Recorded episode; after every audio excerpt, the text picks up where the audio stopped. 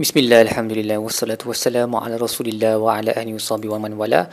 InsyaAllah dalam episod kali ini kita akan membincangkan tadabur bagi muka surat 164 Surah Al-A'raf ayat 105 sehingga ayat 120 Muka surat ini um, merupakan permulaan kisah Nabi Musa dalam cerita ni. So dia bermula beberapa ayat pada muka surat sebelumnya dan disambung dengan muka surat ini. Kisah bagaimana Nabi Musa telah diutuskan oleh Allah kepada Fir'aun membawa dua ayat di hadapan Fir'aun pada pertemuan pertama iaitu tongkatnya bertukar menjadi ular yang besar dan tangan dia menjadi uh, bercahaya.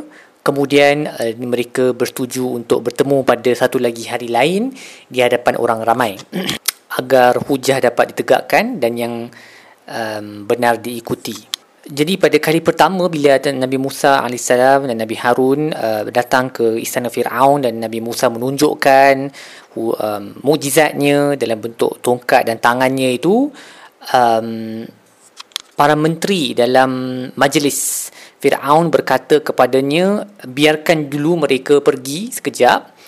Dia dengan uh, saudaranya Harun dan mari kita kumpulkan um, semua ahli sihir yang uh, sangat berkuasa di di tanah Mesir ni. So wa arsil fil madaini hashirin yatuka bi kulli sahirin. Hantar keluar um, pasukan pengumpul yang akan mengumpulkan setiap ahli sihir yang berilmu.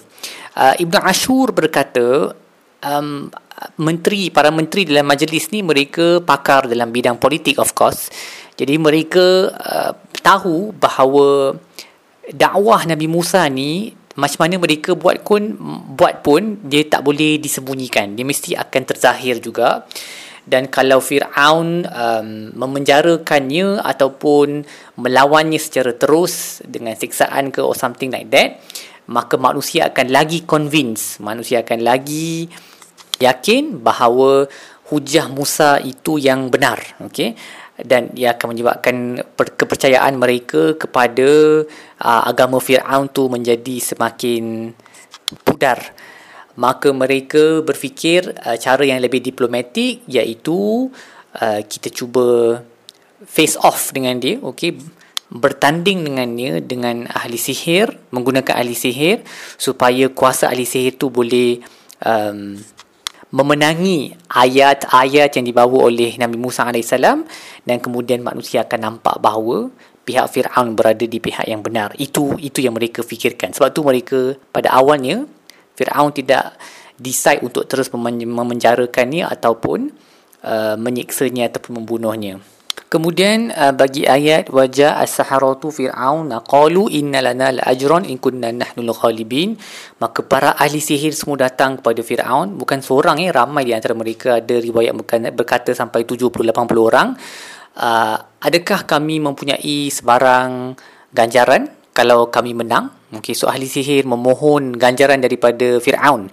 Uh, dan Dr. Wabah Zuhaili berkata um, perbuatan ahli sihir ini menunjukkan bahawa sihir itu sendiri bukanlah benda yang hakikat. Dia bukan benda yang betul. Dia hanya permainan mata sahaja.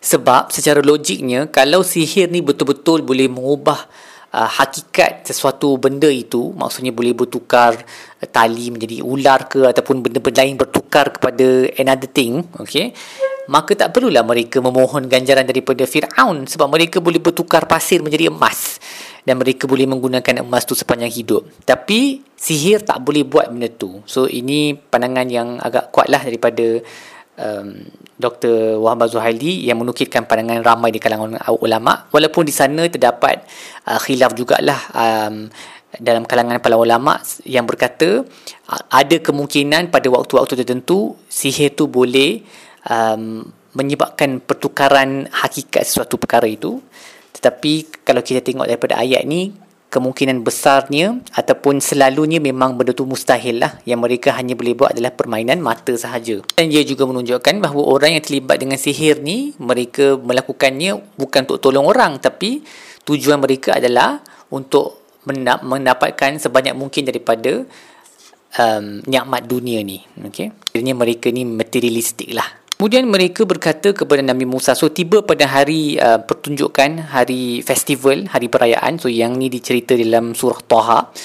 Um, mereka bertanya kepada Nabi Musa ya Musa imma an tulqiya wa imma an nakuna nahnul mulqin qala fa'alqu so mereka bertanya kepada Nabi Musa alaihissalam kamu nak buang nak nak campakkan uh, tongkat kamu dulu ke ataupun kami yang campakkan dulu lalu Nabi Musa berkata kamu campakkan dulu um, Imam Ibn Kathir berkata kemungkinan hikmah Allah uh, Nabi Musa menyuruh mereka mencampakkan dulu um, si uh, tongkat mereka ataupun tali mereka ataupun melakukan dulu sihir mereka tu sebelum dia sendiri menunjukkan ayat Allah.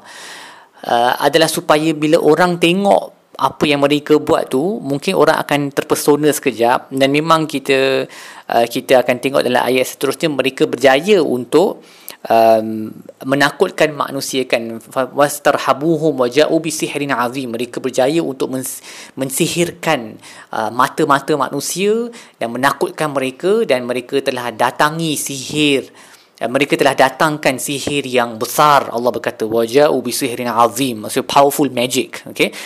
Dan um, mungkin Nabi Musa tahu benda ni jadi Nabi Musa mahu supaya orang ramai terpesona dengan sekejap terpesona sekejap dengan apa yang sihir ni uh, uh, ahli sihir ni boleh buat. Um, terpedaya sekejap dengan mereka punya penipuan. Kemudian dia datangkan um, mujizat yang wadih al-jali yang terang uh, lagi hebat Uh, selepas mereka berhajat kan sebab mereka nak tengok kalau si ahli sihir punya magic ni pun dah punya power macam mana apa yang Musa boleh buat untuk apa melawan dan memenangi kumpulan ni? Mereka apa excited to know kan anticipating apa yang Nabi Musa akan bawa uh, dan menunggu-nunggu uh, apa yang Nabi Musa akan tunjukkan dan apabila Nabi Musa menunjukkan pada ketika itu mukjizat yang dibawanya ia memberi kesan yang lebih kuat ke dalam jiwa dan itulah yang memang telah berlaku. Mereka nampak bahawa ha, apa yang dibawa oleh Nabi Musa itulah yang sebenarnya bahkan ahli sihir sendiri telah memeluk Islam apabila melihat uh, mukjizat yang dibawa. Sebab itulah dia suruh pihak lawan buat dulu. Lepas tu dia datangkan hujah yang jauh lagi hebat dan terus mematahkan hujah mereka um, dan dia memberi kesan yang lebih kuat di dalam jiwa begi, dalam dalam sekuens yang begitulah. Urutan begitu. Juga Imam Al-Qurtubi berkata um, Nabi uh, apa para para ahli sihir disebabkan mereka telah bertanya kepada Nabi Musa terlebih dahulu kamu nak buat dulu ke? Kami buat dulu. Uh, maka disebabkan adab mereka itu Allah telah mengurniakan mereka iman So ta'addabu ma'a Musa AS fakana dhalika sabab imanihim. So disebabkan mereka beradab kan mereka tanya do you want to throw first your stick or we throw first our stick. Kamu nak buat dulu magic kamu uh, kamu nak buat dulu apa yang kamu nak tunjuk tu ataupun kami buat dulu. Itu adab lah kiranya mereka tanya dulu dan disebabkan mereka beradab walaupun mereka ni ahli sihir ahli sihir yang telah capai kepada level kekufuran yang paling tinggi sekali sebab terjebak dalam ilmu hitam yang jahat ini tetapi disebabkan mereka beradab dan um, Allah telah menjadikan adab itu asbab untuk mereka menerima iman. Jadi ini menunjukkan betapa besar ya kepentingan beradab di hadapan uh, para ulama apabila kita menuntut ilmu dan sebagainya kerana adab itu boleh menjadi sebab kepada kita mendapat hidayah kalau ahli sihir yang jahat begitu pun boleh menerima hidayah disebabkan adab maka orang ramai yang tak level tu lagilah berpeluang menerima um, menerima hidayah dan ilmu kalau mereka beradab. Maksudnya adab tu penting lah dia benda yang tak boleh disingkirkan adab must come first sebelum kita mula perjalanan mencari ilmu dan hidayah. Adab tu dia kena uh, terlebih dahulu ataupun sekali. Dia tak boleh uh, kita pandang ringan benda tu dan kata oh tak perlu beradab pun tak apa. It's not like that okay. disebabkan um, ahli sihir tu mereka adalah pakar dalam bidang mereka. Mereka tahu semua jenis sihir-sihir yang wujud dan semua perkara-perkara juz'iyah dalam sihir. Imam Sa'adi berkata disebabkan itulah mereka yang paling terkesan sekali bila mereka nampak mujizat Nabi Musa kerana mereka tahu apa yang orang orang lain tak tahu. Okey, orang lain mungkin tak tahu pasal ahli sihir dengan uh, tak tahu pasal sihir dengan um, ilmu yang mendalam kan. Jadi mereka bagi mereka mungkin sihir yang ni ke sihir yang tu ke semua sama tapi ahli sihir tahu apa yang mereka datang tu memang dah cukup yang mereka datangkan tu memang dah cukup hebat dah. Tapi apa yang Musa datangkan itu bukan sihir. Ia adalah ayat daripada Tuhan sekalian alam. They know this sebab mereka pakar dalam bidang mereka.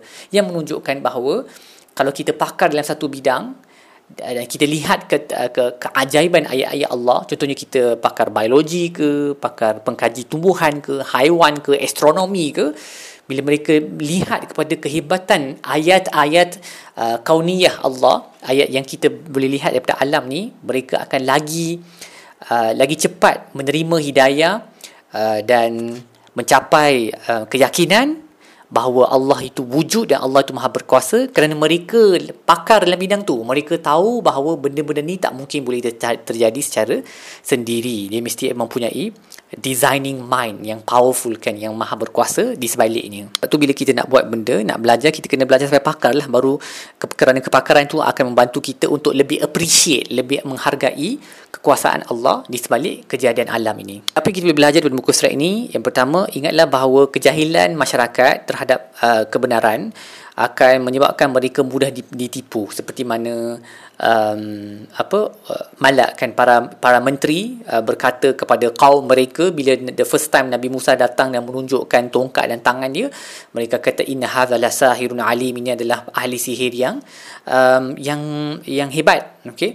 Sebab um, masyarakat sendiri berada dalam keadaan yang jahalah yang tak tahu kebenaran kan? Semua uh, tak belajar agama dengan baik so benda tu kita kena ambil ihtimam lah. Kiranya kita sebagai masyarakat kena, kita kena sentiasa update ilmu kita berdasarkan Al-Quran dan Sunnah supaya bila orang cakap merepek dan orang menipu kita benda tu tak berjaya. Kita tahu benda tu adalah dusta. Seterusnya um, ingatlah bahawa orang politik ni mereka akan um, menuduh mana-mana orang yang mendatangkan kebenaran uh, dengan uh, agenda tertentu. Tetapi sebenarnya mereka lah yang mahu memperhambakan dan mengeksploitasi orang lain. Seperti mana uh, para, malak ni uh, menteri-menteri dalam kerajaan Fir'aun dan Fir'aun sendiri mereka memberitahu kepada orang ramai yuridu an yukhrijakum min ardikum famaza ta'murun um, dia Nabi Musa ni mahu menghalau kamu daripada bandar kamu ini. Okay, dalam dan ayat ni berulang-ulang eh, dalam banyak tempat dalam Quran di mana-mana kisah Nabi Musa disebut. Um, ini cara mereka bercakap untuk menipu orang ramai bahawa Nabi Musa ni tujuan dia buat benda ni adalah supaya dia nak kerana dia nak kekuasaan. Dia nak ambil alih uh, takhta Fir'aun. Tapi sebenarnya itu dusta kan? Sebab yang yang sebenarnya adalah mereka ni yang uh, Firaun dengan dengan menteri-menteri dia yang mahu memperhambakan Banu Israel. Jadi uh, ini dah taktik orang politik setiap masa. Jadi kita kena cakna dan kena jangan naif sangatlah bila orang berkata oh orang ni dia cuba dia buat benda ni sebab dia nak mengambil alih kamu punya pekerjaan. Dia nak mengambil ni retorik yang selalu kita dengar kan macam Donald Trump dia kata uh, dulu waktu dia presiden dia kata oh, orang migrant-migrant yang datang ni mereka mahu mengambil alih kamu punya pekerjaan nanti kamu semua tak ada kerja. So ini retorik politik yang kita kena berfikir guna akal. Jangan jangan bagi benda tu efek emosi kita. Nanti tak boleh nak berfikir dengan uh, dengan um, lurus. Uh, sebab ahli politik memang pandai menggunakan taktik ni. Dia nak memburukkan mana-mana orang individu ataupun sekelompok orang uh, dia akan main emosi dengan kita dan berkata oh mereka nak ambil alih ekonomi lah. Mereka nak jatuhkan kita punya keistimewaan lah. Uh, tapi sebenarnya mereka nak kekal dalam kuasa sendiri supaya mereka boleh terus mengeksploitasi masyarakat yang tak boleh nampak kejahatan yang yang uh, mereka ni dok buat kan yang uh, ahli politik tu sedang buat dengan rasuahnya dengan uh, pesonglap uh, duit kerajaannya dan lain-lain kejahatan. Ya, seterusnya ingatlah bahawa um, tak kisah betapa luasnya kebatilan tersebar ataupun mencapai tahap yang paling tinggi sekalipun um, dan mereka yang apa tak tak ada kesabaran mudah terpedaya dengan uh, kebatilan yang tersebar luas akan datang satu hari di mana kebenaran akan menang. Seperti mana yang berlakulah faghulibu hunalika wa anqalabu saghirin uh, pada pada ketika itu ahli sihir pun dikalahkan dan mereka menjadi hina. Lalu mereka terus sujud kepada Allah Seterusnya kita juga belajar kepentingan untuk uh, membantu orang yang berada di dalam kesusahan seperti mana Allah menghantar Nabi Musa kepada Firaun untuk membebaskan Banu Israel. Fa'arsil ma'iyya Bani Israel bebaskanlah uh, Banu Israel bersama dengan aku Nabi, Nabi Musa memberitahu Firaun.